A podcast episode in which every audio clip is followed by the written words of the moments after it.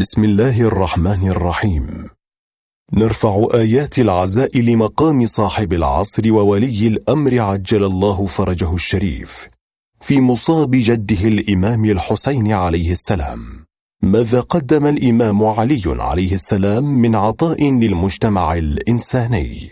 نقدم لكم محاضرة سماحة الحجة السيد منير الخباز دام عطاؤه في الليلة الرابعة. من شهر محرم الحرام لعام 1442 للهجرة النبوية بعنوان معالم القيادة الرشيدة في مسيرة الإمام علي عليه السلام وذلك في حسينية السنان بالقطيف.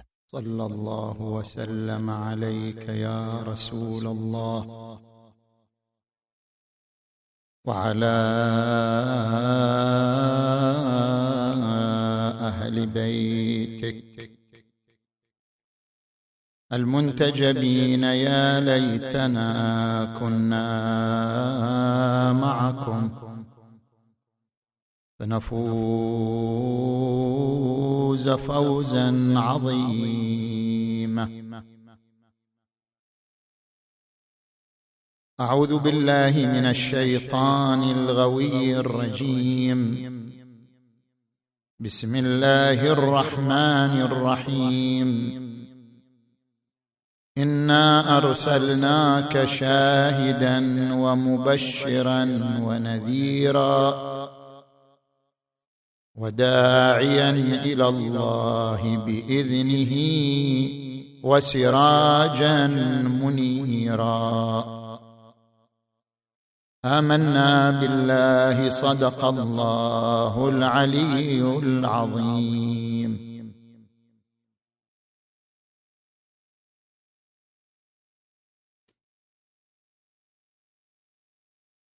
انطلاقا من الآية المباركة التي تحدثت عن قيادة الرسول صلى الله عليه وآله بصورها المتنوعة شاهدا ومبشرا ونذيرا وداعيا. نتحدث حول القيادة من خلال ثلاثة محاور. تعريف القيادة والمعيار في ثبوتها ومقومات نجاح القيادة وتجليات القيادة الرشيدة في المسيرة العلوية. نأتي إلى المحور الأول.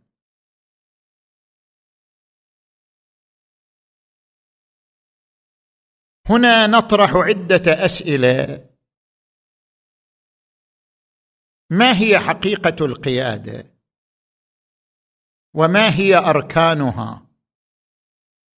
وما هو المعيار في تحقي في تحققها؟ وما هو منشأ ومصدر مواصفات القيادة؟ وما هو الفرق بين القيادة والإدارة؟ السؤال الأول ما هي القيادة؟ روبينز من الباحثين في علم الاجتماع يقول القيادة هي القدرة على التأثير في الجماعات بحيث يقودها نحو تحقيق الهدف. فكل إنسان يمتلك القدرة على التأثير في الجمهور بحيث يقوده نحو تحقيق الأهداف فهو قائد. ما هي أركان القيادة؟ أركان القيادة أربعة. الجمهور الذي هو ميدان لعمل القيادة. الأهداف التي رسمها القائد لنفسه كي يتوصل إليها. القدرة على التأثير في الجمهور من خلال مواهبه وملكاته الخاصة. الركن الرابع السلطة. السلطة طبعا قد تكون سلطة مدنية قد تكون سلطة دينية. السلطة هي عبارة عن الموقع الذي يكتسب القائد من خلاله صلاحية الأمر والنهي والتأثير. نجي إلى السؤال الثالث. ما هو المعيار في بلورة القيادة وتشكلها؟ متى تتبلور القيادة وتصبح شيء قائم بالفعل؟ هنا إذا راجعنا إلى مدونة قدمها الدكتور مشعل العيداني في جامعة الإمام محمد بن سعود في كلية العلوم الاجتماعية تحت عنوان نظريات القيادة وأنماطها. يذكر أن جامعة أوهايو قامت ببرنامج وصف استبانة استبانة سلوك القادة. ورصدت ألف وثمانمائة سلوك محتمل للقادة. ونتج عن هذه الدراسة ثمانية تعريفات أو نظريات في مجال القيادة. نظريات حديثة. منذ عام 2001 حتى عام 2008 كتب في مجال القيادة ثلاثة وخمسين ألف ومئة وعشرين بحث. لما لهذا الموضوع من أهمية وخطورة وتأثير. نحن نقتصر على ما تعرض إليه المفكر كيث جرينت في كتابه القيادة حيث طرح نظريات أربع في المعيار في تحقق القيادة. هل القيادة بالمنصب أم القيادة بالسمات الشخصية؟ أم القيادة بالنتائج؟ أم القيادة بالأسلوب والمهارات؟ طرح نظريات أربع وناقشها. النظريه الأولى أن القيادة بالمنصب. قد لا يكون الإنسان لديه مؤهلات قيادية ولكن إذا وصل إلى المنصب استطاع من خلال المنصب أن يكون له مقام الأمر والنهي والتوجيه. والمنصب سوف يلزمه بتحمل مسؤولية قراراته ومسؤولية أوامره. كثير من الشعوب خصوصا الشعوب الشرقية تفضل أن يكون القائد واحد مو متعدد. كثير من الشعوب خصوصا الشعوب الشرقية تفضل أن يكون القائد واحد وأن تكون له سلطة قوية مسيطرة. يقتدر من خلال هذه السلطة أن يتخذ إجراءات حازمة وقرارات خطيرة خصوصا في الظروف الحرجة وفي الظروف الصعبة. ويتحمل المسؤولية بدلا عن الجماهير. هذه النظرية الأولى نظرية المنصب. النظرية الثانية نظرية السمات وهي نظرية عني بها علماء النفس. كيف يكون للإنسان سمات القيادة؟ نظرية السمات تعتبر أول نظرية في هذا المجال. ولذلك يعبر عنها الأب الشرعي لنظريات القيادة فهي التي مهدت السبيل أمام النظريات المختلفة. القيادة السمات ما هي هذه السمات؟ الذكاء الثقة بالنفس الطموح روح المبادرة القدرة على اتخاذ القرار. إذا ملك الإنسان هذه السمات فقد أصبح له أصبحت له القيادة بالفعل لأن هذه هي سمات القيادة هي مؤهلات القيادة. نجي إلى النظرية الثالثة نظرية النتائج. أصحاب هذه النظرية يقولون حتى لو كان القائد لديه سمات ومؤهلات. حتى لو كان القائد له منصب مو بالضرورة يصير قائد.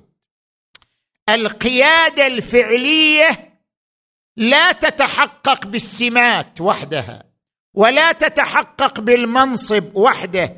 القيادة الفعلية بالنتاج أنتج أو لم ينتج. القيادة بالنتاج بمعنى أن هذا الإنسان خاض التجارب وخاض الظروف المختلفة وأثبت جدارته أثبت من خلال خوضه التجارب والظروف المختلفة أثبت جدارته إما من خلال إنتاج فكري أو من خلال مواقف بطولية في أحداث مختلفة من خلال ذلك من خلال نتاجه نستطيع أن نصل إلى أنه قائد بالفعل القيادة الفعلية بالنتاج. دوركايم عنده ملاحظتان على هذه النظرية. يقول لا هذه النظرية أيضا مو كافية. الملاحظة الأولى النتاج لا يعني أن القائد منتج. قد يكون الجمهور هو اللي أنتج.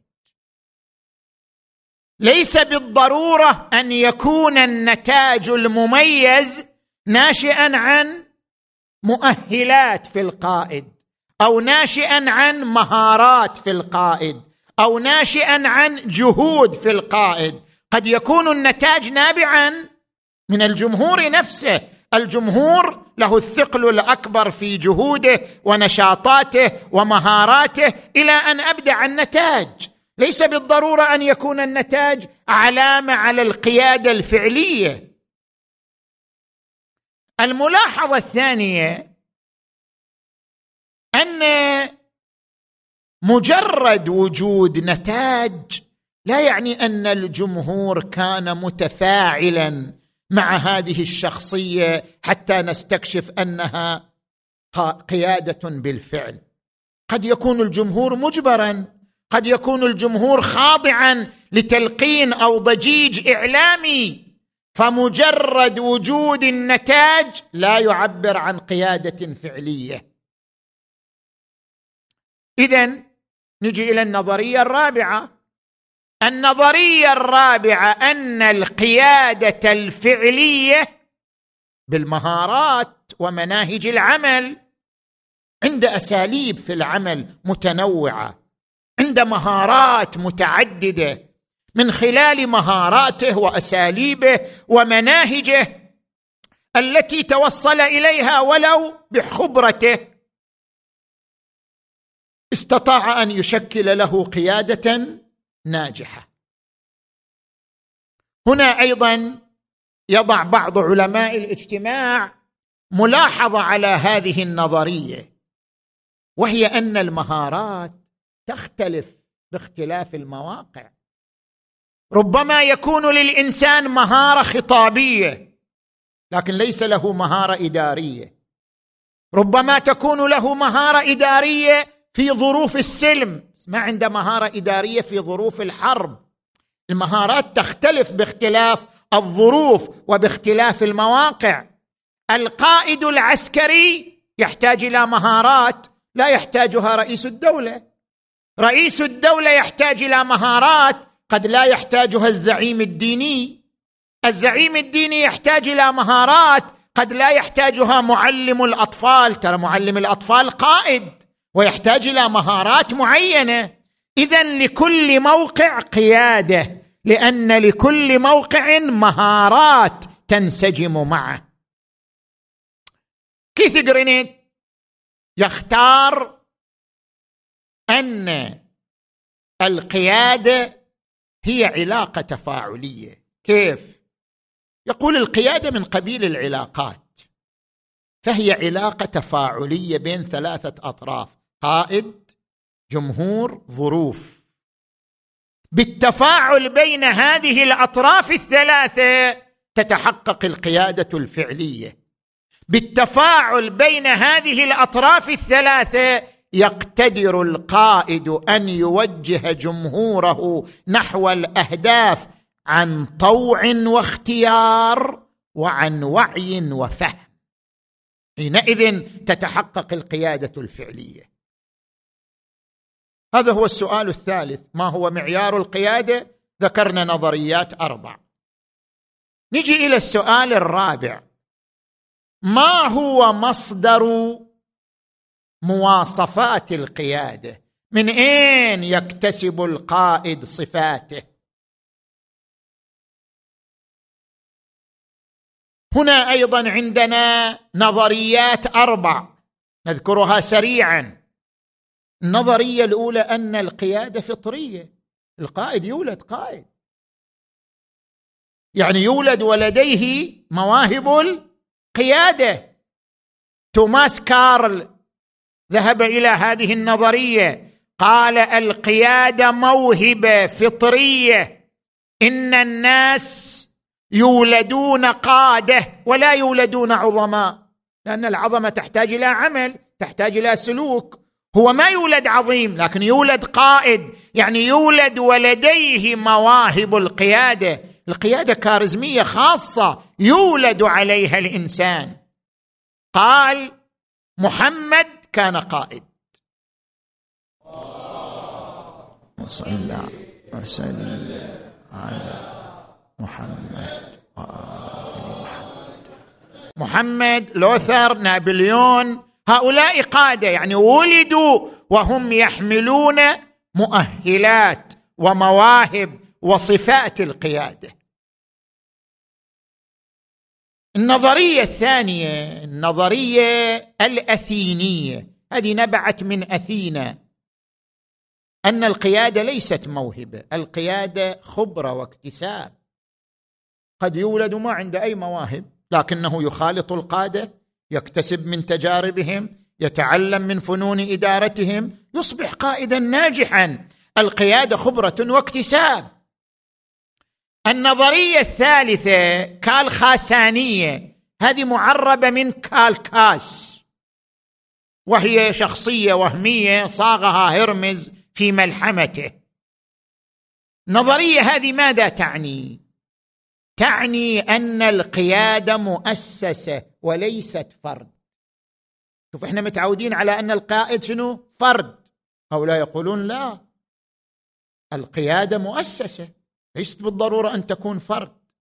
المؤسسة التي تجمع عقول عملاقة ومواهب خلاقة وأساليب ماهرة هذه المؤسسة قيادية مؤسسة قيادية بالفعل. فالقيادة صفة للمؤسسة وليست للفرد حتى نبحث هو اكتساب أو موهبة. قيادة مؤسسة.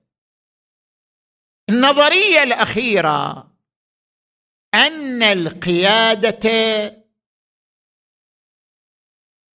أن منشأ الاتصاف بالقيادة هو التبادل النظريه التبادليه كيف يعني النظرية التبادلية؟ هوبكنز يقول الطفل هو اللي يعلم أبوه مو أبوه اللي يعلم الطفل معلم الأب وليس الأب معلما للطفل. كيف؟ كما أن الرضيع يعلم أبويه كيف يتعاملان معه. فاذا عندك ولد رضيع هو يفرض نفسه عليك. وقت النوم كنت تنام وياه. وقت اليقظة يكون تستيقظ وياه. يكون تعرف كيف ما هو مزاجه متى يقبل على الأكل متى يحجم عن الأكل. كما أن الرضيع يفرض نفسه على أبويه ويعلم أبويه كيف يتعاملان معه. كذلك الطفل حتى لو كان عمره ست سنوات هو الذي يعلم أبويه كيف يتعاملان معه. الأبوان دورهما التوجيه ولكنهما يكتسبان من الطفل خبرة التربية. يكتسبان من الطفل كيف يصلان إلى عمق قلبه إلى داخل شخصيته. شوفوا ترى تربية الأطفال مو تجربة مستنسخة. أكو بعض الأمهات والآباء يقول عطني تجربتك ويا اولادك خل أطبخها. لا ما يصير. التربية ليست تجارب مستنسخة لأن البيئات تختلف.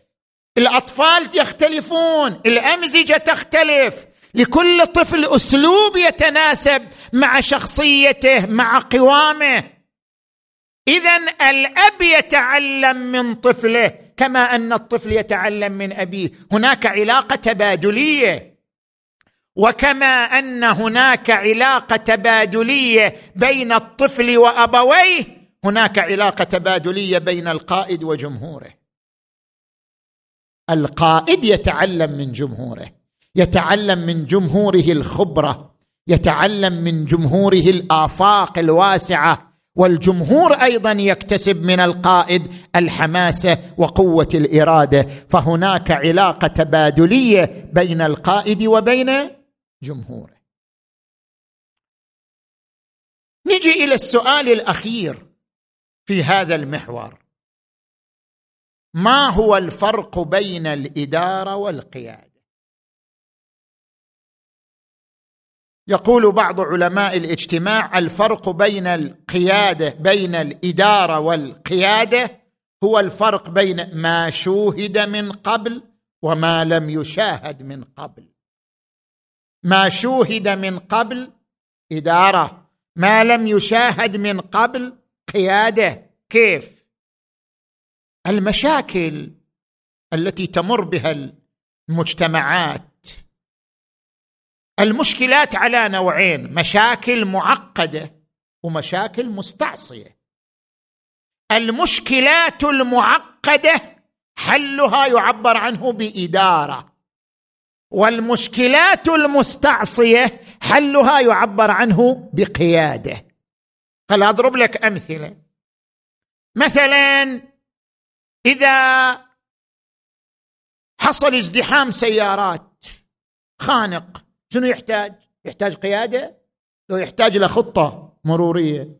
يحتاج لخطه مرورية. اذا من يضع الخطة يسمى مدير مو قائد.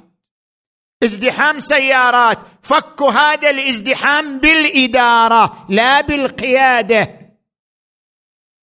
طبيب يريد يمارس عملية جراحية خطيرة.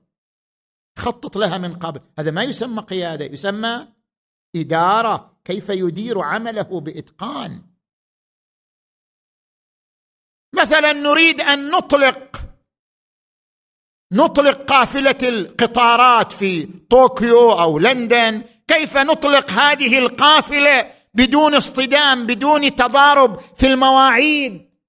نحتاج إلى إدارة مو قيادة. الإدارة توفير المنهج المناسب لحل الأزمة عبر إجراءات تشغيلية معينة. أما عندنا نوع ثاني من المشكلات وهي المشكلات المستعصية. مشكلات المستعصية حلها يحتاج إلى قيادة. الآن إحنا نعيش جائحة كورونا. هذه مشكلة مستعصية. المشكلة المستعصية التي لا يمكن حلها لا يمكن الخروج منها إلا بتنسيق واضح بين وزارة الصحة وزارة الداخلية الجمهور الشعب. كيف يحصل هذا التنسيق؟ يحصل بقرار قيادي. قائد الدولة يصدر قرار يلزم فيه الوزارات بالعمل ويلزم الجمهور بالعمل بالتوصيات. هنا كشف هذه الأزمة أو هذه المشكلة المستعصية يحتاج إلى قرار قيادي. عندما تنتشر ظاهرة العنف كيف تعالج؟ تعالج بقرار قيادي. عندما تنتشر جريمة المخدرات كيف تعالج؟ تعالج بقرار قيادي. عندما تنتشر سرقات في الدولة قرار قيادي يوقف السارقين عند حدهم. القرار القيادي هو ما يحل المشاكل شنو؟ المستعصية. هذا تمام كلامنا في المحور الأول. نجي الآن إلى المحور الثاني. صلوا على محمد وآل محمد.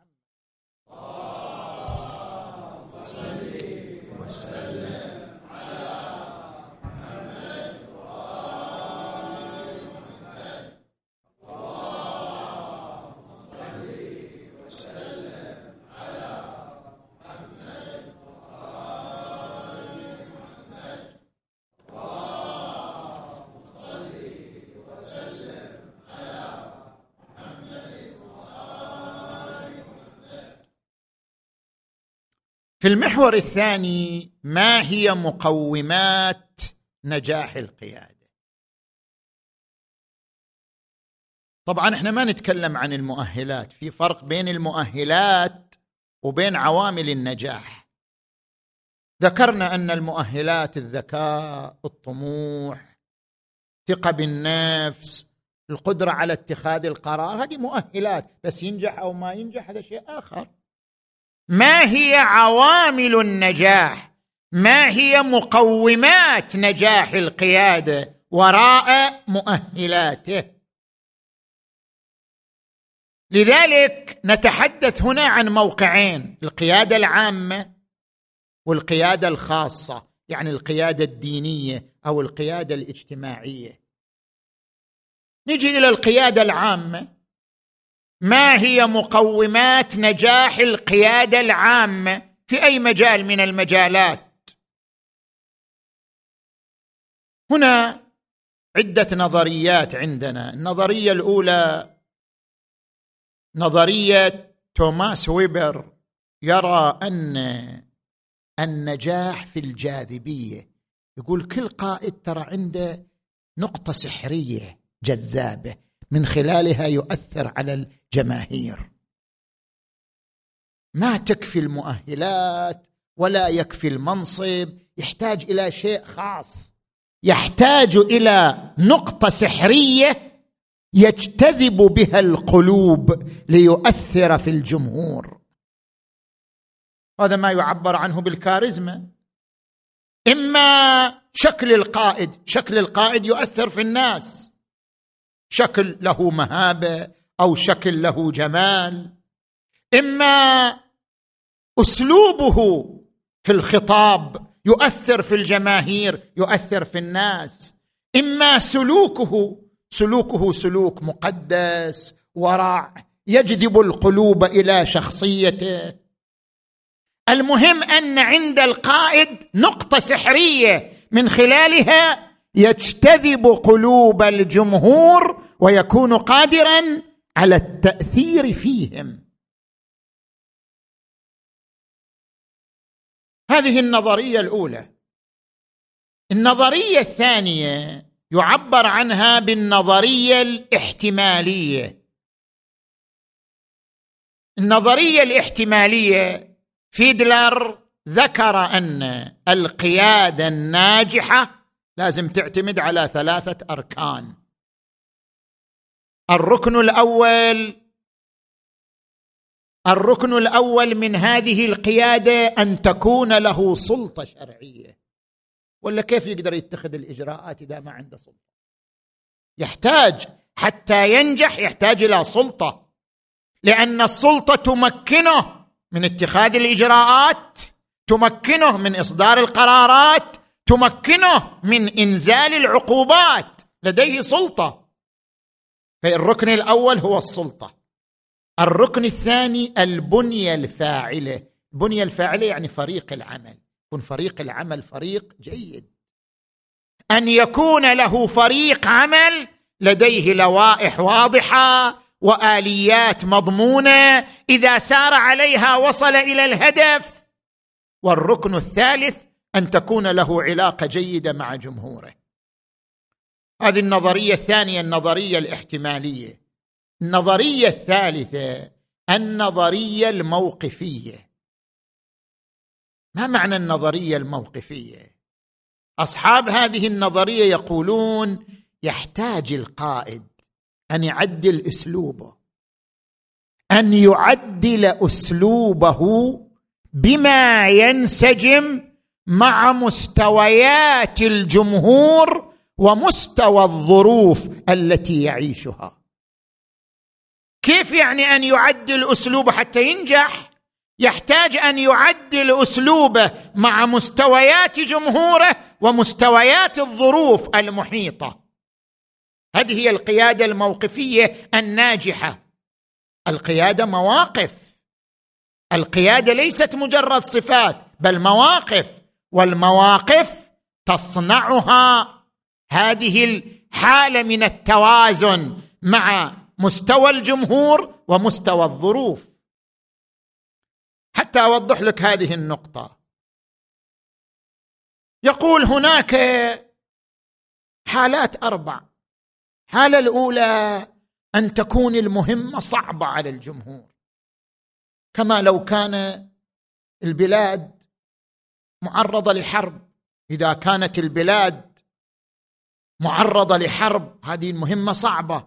هنا يمارس القائد دور التوجيه والأمر والحزم لأن قيادة هذه المهمة وخروج البلاد من هذه المهمة الصعبة يحتاج إلى الحزم يحتاج إلى التوجيه. هنا يأخذ القائد دور الموجه. الصورة الثانية أو الحالة الثانية أن تكون المهمة غير واضحة. الجمهور متقبل للعمل لكن المهمة مي واضحة عندهم هنا يكون دور القائد دور الإقناع للجمهور أن يدعم الجمهور بإقناعه بالمهمة. الحالة الثالثة أن تكون المهمة واضحة لكن الجمهور غير متفاعل. لوجود بعض العوائق. هنا يضطر القائد إلى أن ينزل إلى الميدان ويشارك الجمهور بنفسه في مجال العمل حتى يدفع بالجمهور نحو الهدف. هنا تصير القيادة مشاركة. الحالة الرابعة أن تكون المهمة واضحة والجمهور جاهز ومتفاعل. هنا يكون دور القائد دور الإنجاز. اذا القيادة ليس لها حالة واحدة. قد يكون القائد موجه قد يكون مشارك قد يكون منجز قد يكون داعم. اختلاف أنحاء القيادة يفرضه اختلاف الظروف وهذا معنى القيادة الموقفية. هذا بالنسبة إلى القيادة العامة مقومات نجاحها. نجي إلى القيادة الخاصة. القيادة الخاصة يعني القيادة الاجتماعية. شيخ قبيلة كيف يقود القبيلة؟ عالم الدين كيف يقود المجتمع؟ القيادة الخاصة. القيادة الخاصة ما هي مقومات نجاحها وراء المقومات العامة التي تعرضنا لها. هنا أيضا نطرح أسئلة ثلاثة سريعة. السؤال الأول ما هي مؤهلات القيادة الروحية؟ المرجعية قيادة روحية. ما هي مؤهلات القيادة الاجتماعية؟ شيخ قبيلة شخص وجيه على مستوى البلد مثلا له موقع قيادي. المقومات للقيادة الخاصة هي الشجاعة. في إعلان المبادئ والثبات عليها. عندما يكون شجاع في إعلان مبادئه ويثبت عليها ولا يتغير عنها يكون قد اكتسب المؤهل الأول من مؤهلات نجاح قيادته الدينية أو الاجتماعية. المؤهل الثاني الإنتاج الواضح. قائد ما عنده إنتاج شو الفائده يكون عنده إنتاج. إما أن يكون إنتاج فكري غزير يلتمسه الجمهور فينجذب لقيادته أو يكون له إنتاج اجتماعي يعني عنده مواقف بطولية متعددة في أحداث متعددة. بالنتيجة الإنتاج الإنتاج الواضح مؤهل من مؤهلات نجاح القيادة الخاصة. الثالث أن يكون وجوده مما يضيف إلى الناس شيء يعني ما يستغنوا عنه. أن يكون وجوده مما يعطي للمجتمع قيمة بحيث لا يستغنى عنه. قل والله هذا لو يروح ما عندنا مثيل له ما عندنا بديل له عندما يكون في هذا المستوى أن يعطي وجوده قيمة للمجتمع الذي يعيش فيه. أن يعطي وجوده أهمية للمجتمع الذي يعيش فيه. حينئذ يكتسب المؤهل الثالث من مؤهلات نجاح القيادة. نحن عندما نلاحظ الشجاعة في إعلان المبادئ والثبات عليها. نتذكر قول الرسول محمد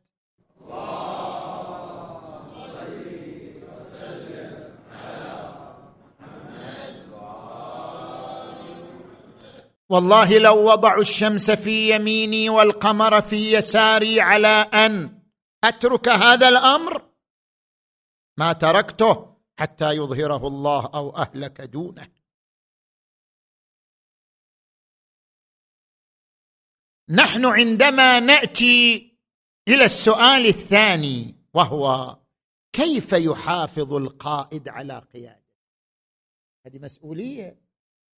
مو بس يوم صار قائد وتالي صار فاشل لا كيف يحافظ؟ كيف يحافظ القائد على بقاء قيادته واستمرارها؟ بقاء القيادة خصوصا القيادة الروحية ببقاء الثقة. ما دامت الثقة باقية القيادة باقية. وبقاء الثقة إنما يتم إذا امتلك القائد القدرة على تحديد الأهداف على فرز الأولويات على تشخيص الظروف المناسبة على اختيار الكادر الفاعل المناسب. على أن يتعامل مع جمهوره بأبوة وحنان ورأفة. على أن يقرأ تجربته بين فترة وأخرى قراءة نقدية حتى يتلافى الأخطاء والعثرات ويتقدم نحو الأهداف بخطوات أسرع. عندما يمارس القائد كل هذه الأمور يستطيع أن يحافظ على بقاء قيادته من خلال بقاء الثقة بقيادته. السؤال الأخير. ما هي المواصفات الروحية للقيادة الروحية بالذات؟ هناك مواصفات نستفيدها من الأحاديث الشريفة. الأول التوافق بين القول والفعل. يفعل ما يقول. قال تبارك وتعالى يا أيها الذين آمنوا لا تقولوا ما لا تفعلون. كبر مقتا عند الله أن تقولوا ما لا تفعلون. لابد من التوافق بين القول والعمل. نعم. لما تقولون ما لم تقولون ما لا تفعلون؟ كبر مقتا عند الله أن تقولوا ما لا تفعلون. أيضا أن يصل خطابه إلى القلوب قبل أن يصل إلى العقول. القائد الروحي هو من يصل خطابه إلى القلوب قبل أن يصل إلى العقول.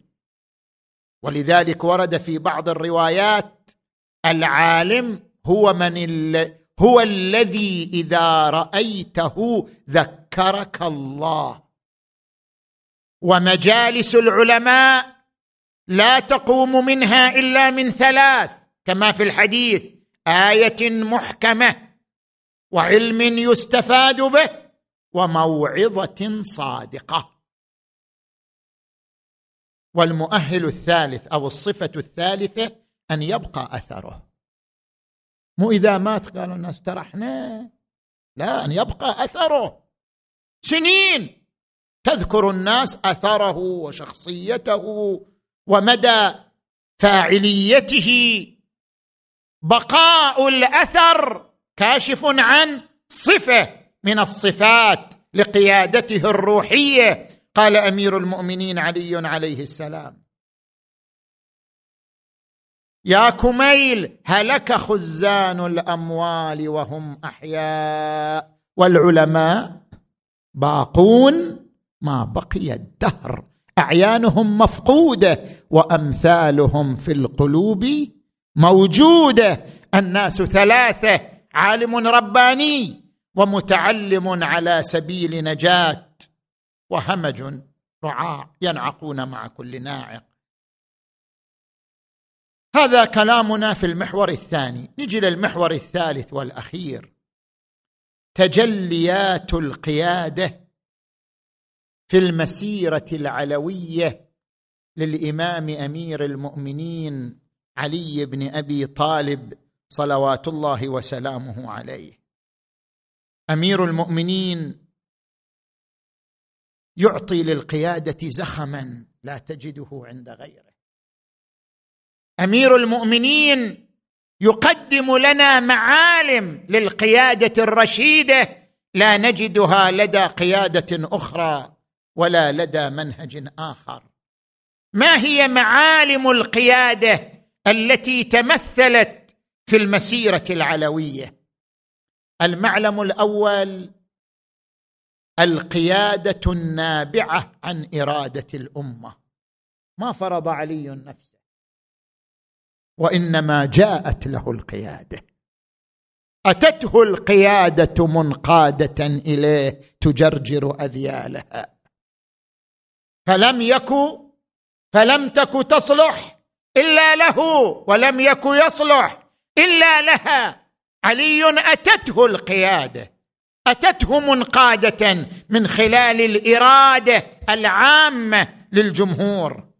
لاحظوا ما ورد في حقه عليه السلام حينما قتل الخليفة الثالث. جاء الناس إليه من كل حدب وصوب وقالوا لا نعلم أحدا أحق منك ولا أقدم سابقة ولا أقرب قرابة من رسول الله صلى الله عليه وآله منك. وإنا نريد أن نبايعك. فقال لا تفعلوا. أنا أكون لكم وزيرا خير من أن خيرا من أن أكون اميرا. وأراد أن يختبر إرادتهم وإصرارهم على قيادته. فقالوا والله ما نحن بفاعلين حتى نبايعك. قال اذا ففي المسجد. فإن بيعتي لا تكون خفية ولا تكون إلا في المسجد. وخرج إلى المسجد. وعندما خرج إلى المسجد أوقفهم عند هدفه. قال ديروا بالكم من الآن. أيها الناس إني إن وليت أمركم ركبت بكم ما أعلم. ولم أصغ إلى قول قائل ولا إلى عتب عاتب. فماذا تقولون؟ بعدكم الفرصة عندكم فماذا تقولون؟ قالوا والله لنبايعك. فقال عليه السلام فما رأيت إلا والناس قد انثالت علي حتى وطئ الحسنان من ازدحام الناس. قيادة نبعت عن إرادة الأمة. هذا المعلم الأول لقيادته عليه السلام. المعلم الثاني تحمل المسؤولية بثقة وشجاعة. قال أيها الناس لولا حضور الحاضر وقيام الحجة بوجود الناصر وما أخذ الله على العلماء الا يقاروا على كظة ظالم ولا سغب مظلوم. ألقيت حبلها على غاربها ولسقيت آخرها بكأس أولها ولألفيتم دنياكم عندي أهون من ورقة في فم جرادة تقضمها. ما لعلي وملك يبلى ولذة لا تبقى. وضعهم على المحك. ثم تحمل المسؤولية عندما بايعوه بكل ثقة وشجاعة. المعلم الثالث الشفافية والوضوح.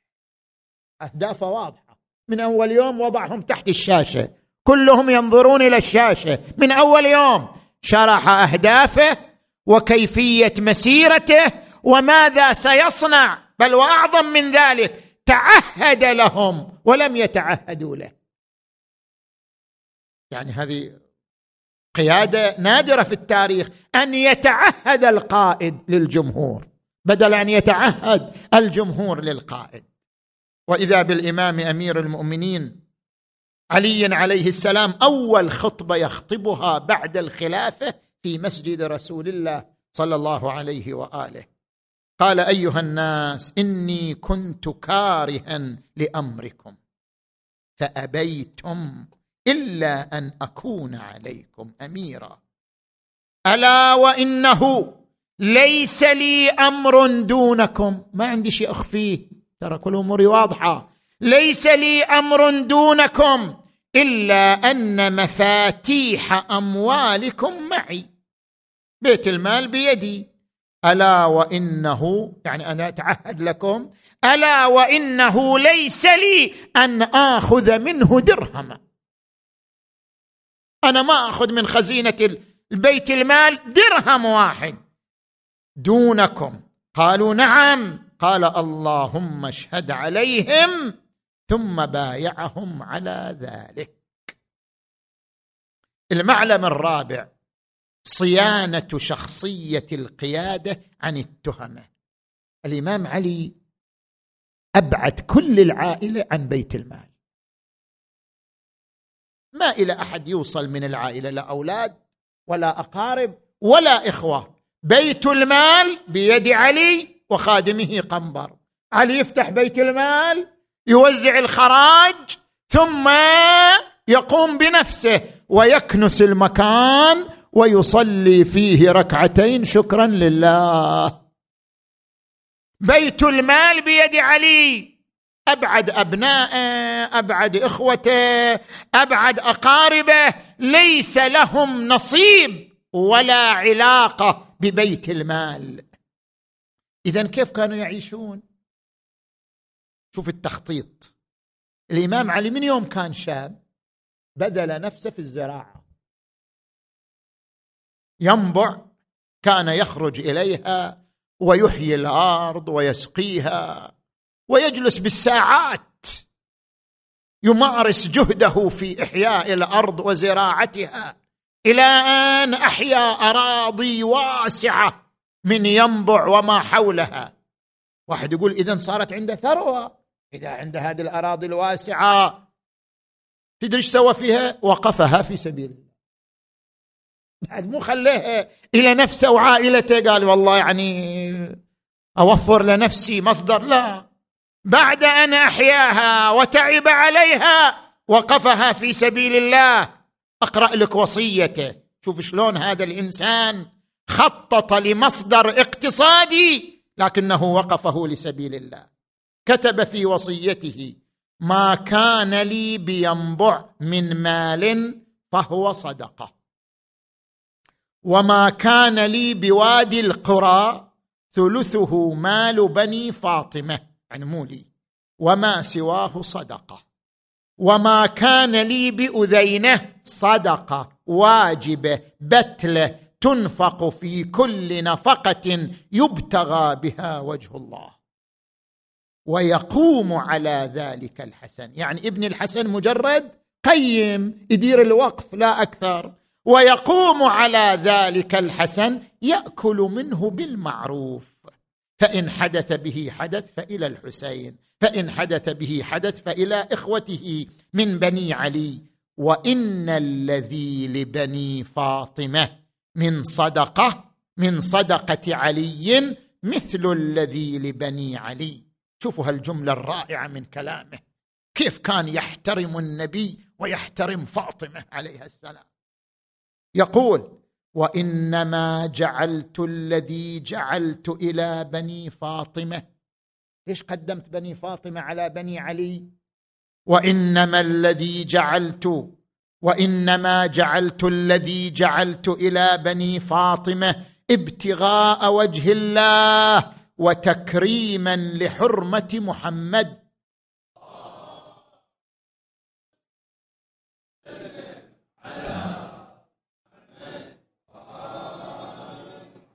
وتكريما لحرمة محمد وتعظيما وتشريفا ورضا بهما. يعني بمحمد وفاطمة. وأقبل إليه أخو عقيل أخوه عقيل. هو الإمام يذكر الحادثة. لقد جاءني أخي عقيل ومعه صبيته شعث غبر. هذا أخو الخليفة. كأنما سودت وجوههم بالعظلم واستماحني صاعا من بركم. أزيد شوية من بيت المال. صاع. صاع ثلاثة كيلو. واستماحني صاعا من بركم. فأحميت له حديده. وأدنيتها منه. ففزع منها. فقلت ثكلتك الثواكل يا عقيل. أتئن من حديدة أوقدها إنسانها للعبه وتجرني إلى نار سجرها جبارها لغضبه. هذا أمير المؤمنين هذا علي بن أبي طالب. المعلم الخامس. مراقبة الجهاز الحاكم. كان علي لا يسكن ليل ونهار من الرقابة. مراقبة الولاة مراقبة الوزراء مراقبة العمل. فكتب إلى عثمان ابن حنيف وكان واليه على البصرة أما بعد يا ابن حنيف فقد بلغني أن رجلا من فتية أهل البصرة دعاك إلى مأدبة حتى المأدبة يحاسب عليها. إذا يروح الوالي إلى مأدبة يحاسبه. دعاك إلى مأدبة فأسرعت إليها. تستطاب لك الألوان وتنقل إليك الجفان. وما ظننت أنك تجيب إلى طعام قوم عائلهم مجفو وغنيهم مدعو. فانظر إلى ما تقضمه من هذا المقضم فما اشتبه عليك علمه فالفظه وما أيقنت بطيب وجهه فنل منه. علي عليه السلام. المعلم السادس الإخلاص للقاعدة كان مخلص لجمهوره. متفانيا في خدمتهم ليلا نهارا لا ينفك عنهم حتى عاش عيشة الفقراء. فكان يخصف نعله ويرقع ثوبه ويأكل الملح والخبز اليابس. وكان يقول لو شئت لاهتديت الطريق إلى مصفى هذا العسل ولباب هذا القمح ونسائج هذا القز. ولكن هيهات أن يغلبني هواي أو يقودني جشعي إلى تخير الأطعمة ولعل باليمامة أو الحجاز من لا عهد له بالشبع ولا طمع له بالقرص أأبيت مبطانا وحولي بطون غرثا وأكباد حرا أأقنع من نفسي أن يقال لي أمير المؤمنين ولا أشاركهم في مكاره الدهر. وحسبك داء أن تبيت ببطنة وحولك أكباد تحن إلى القد. ألا وإن لكل مأموم اماما يقتدي به ويستضيء بنور علمه ألا وإن إمامكم قد اكتفى من دنياه بطمره بثوبين ومن طعامه بقرصيه ألا وإنكم لا تقدرون على ذلك ولكن أعينونا بورع واجتهاد وعفة وسداد. المعلم السابع الثقة المتبادلة بينه وبين الجمهور. كان يمشي بلا حرس ولا خدم. فيقال يا أمير المؤمنين يخاف عليك. قال كفى بالأجل حارسا. وكان يخرج ليلا حاملا جراب الطعام على ظهره يدور به على فقراء الكوفة بل يصل إلى المرضى والزمنى يدخل على المقعدين يغذيهم ينظف فراشهم يلبسهم يسقيهم بيديه. كان يمارس ذلك ليعلم الأجيال عظمة القيادة التي لا مثيل لها ولا بديل عنها. المعلم الثامن تجسيد رمزية العدل. علي لم ينتصر عسكريا على معاويه علي لم ينتصر عسكريا على خصومه. علي لم يعش طويلا وإنما حكم أربع سنوات وأشهر لكن عليا انتصرت مقولته.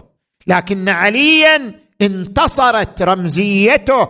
لكن عليا طأطأ التاريخ لاسمه لكونه رمز العدالة. رمز العدالة رمز الإنصاف رمز المبادئ رمز عدم المساومة على المبادئ والقيم. والله لو أعطيت الأقاليم السبعة بما تحت أفلاكها على أن أعصي الله في نمله أسلبها جلب شعيرة ما فعلت. وجاء الناس إليه فقالوا قدم قريش قدم العرب.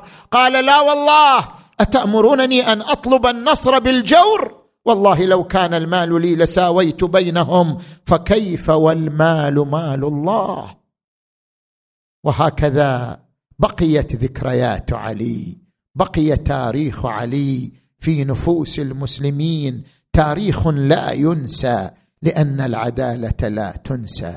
لأن المبادئ لا تنسى خصوصا خصوصا عند أهل الكوفة الذين عاشوا حكومته وعاشوا عدالته وعاشوا صلاته وعاشوا أقواله وعاشوا نافلته.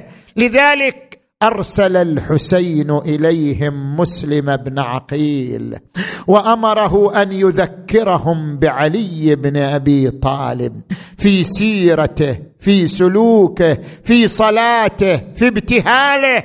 بعثت إليكم أخي وابن عمي وثقتي من أهل بيتي مسلم بن عقيل فإن وجدكم كما قدمت إلي كتبكم قدمت عليكم وصل مسلم إلى الكوفة سار فيهم مسار الصالحين. بايعه ثمانية عشر ثم انقلبوا عليه عندما وصل عبيد الله بن زياد. خرج بأبي وأمي من المسجد. يسير في أزقة الكوفة وحيدا إلى أن وصل إلى بيت امرأة يقال لها طوعة. طرق الباب قالت ما الطارق؟ ماذا تريد؟ قال أريد قليلا من الماء أبل به كبدي. غريب عطشان وحيد. أخرجت إليه مقدارا من الماء شرب منه. ثم وقف. قالت ما وقوفك على باب بيتي وأنا امرأة غريبة؟ من أنت؟ ومن أي بلد أنت؟ مسلم وقف. يم باب طوع يدير الأفكار. خجلان راسه منكسة والدمع نثار. طاعات قلش حاجتك من وقفتك هاي. قالها وهو مغبون يخفي الصوت بهداي. عطشان أنا بالله وطلعي لي شوي ماي.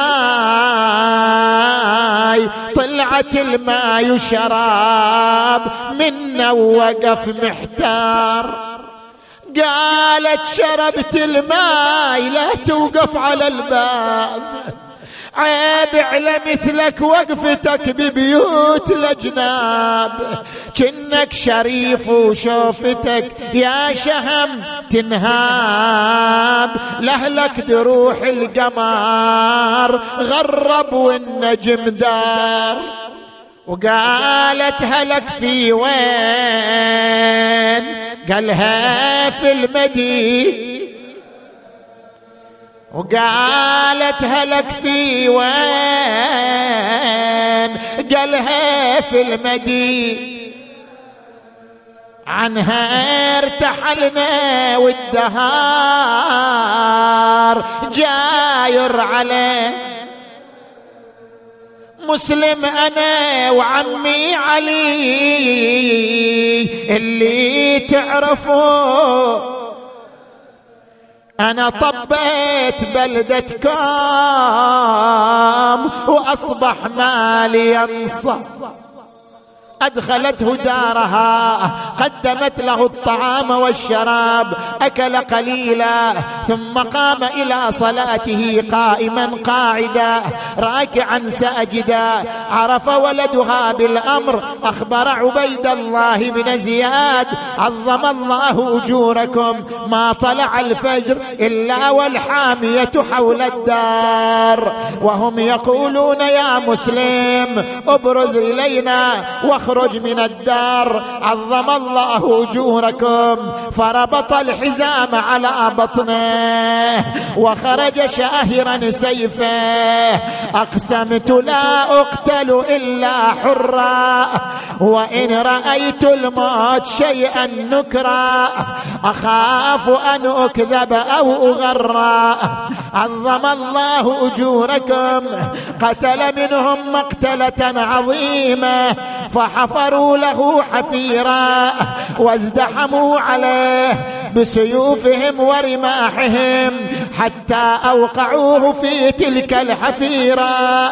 عظم الله أجوركم فتضافروا عليه. هذا يضربه بسيفه وذاك يطعنه برمحه. واقتلعوا السيف من يده أخذوه إلى عبيد الله بن زياد. وإذا به يبكي قالوا ما يبكيك يا مسلم. من أراد ما تريد لا يبكي. إذا نزل به الموت قال والله ما بكيت لنفسي. أبكي لاهلي القادمين. أبكي لحسين وآل حسين. أدخلوه على عبيد الله بن زياد. لم يسلم عليه بالأمارة. قالوا لم لم تسلم على الأمير بالأمارة؟ قال والله ما هو لي بأمير. أميري حسين ونعم الأمير. سرور فؤاد البشير النذير. له طلعة مثل شمس الضحى. له غرة مثل بدر منير. قال سلم أم لم يسلم؟ هو مقتول لا محالة. خذوه إلى أعلى القصر واضربوا عنقه أخذوه إلى أعلى القصر. قال أيها السياف دعني أصلي لربي ركعتين. قال لك ذلك تقدم وصلى. فلما انفتل من صلاته توجه إلى المدينة نادى السلام عليك. يا أبا عبد الله السلام عليك يا ابن رسول الله. إن القوم ظلموني ويريدون قتلي فإذا وصلك صوتي هذا فلا تقبل عليهم. عظم الله أجوركم وصلت الرسالة وإذا بالحسين يطلب حميده بنت مسلم وكانت طفلة صغيرة فأقبلت أجلسها الحسين في حجره؟ صار يمسح على رأسها. قالت ما لي أراك؟ تمسح على رأسي كما تمسح على رؤوس اليتامى. هل جرى على والدي شيء؟ قلبي كسرته يا غريب الغاضري. قلبي كسرت يا غريب الغاضرية مثل اليتامى تمسح بجفك مسحك على راسي. تركت القلب ذايب. هذه خالي من علامات المصاب روعت قلبي حيث ابوه يا بسفر غايب. سافر عساه يعود طيب بعجل ليه سافر عساه يعود طيب بالسلامة. واجلس بحجرة وينشرح صدر بكلامه شنو الخبر عن والدي؟ حادي الجهامه قال هالخبر عندي وعبراته جريه شنو الخبر؟ جاني الخبر عن حال مسلم يا حزينة. يقولون يقولون من قصر الأمارة ذابينه. ويالي وبالحمل في الأسواق جسمه يسحبونه. ما بينهم ينسحب ما كنهم مسل. بكتك دما يا ابن عم الحسين. مدامع شيعتك السافحة لأنك لم تروى من شربة. اللهم بحق غريب الكوفة مسلم بن عقيل. اللهم تقبل أعمالنا. اللهم اغفر ذنوبنا واستر عيوبنا. اللهم اشف مرضانا ومرضى المؤمنين والمؤمنات. واكشف هذه الغمة عن هذه الأمة. اللهم عجل فرج وليك وابن أوليائك واجعلنا من أنصاره وأعوانه وارحم أمواتنا وأموات المؤسسين والمؤمنين والمؤمنات وإلى أرواح الجميع بلغ ثواب الفاتحة.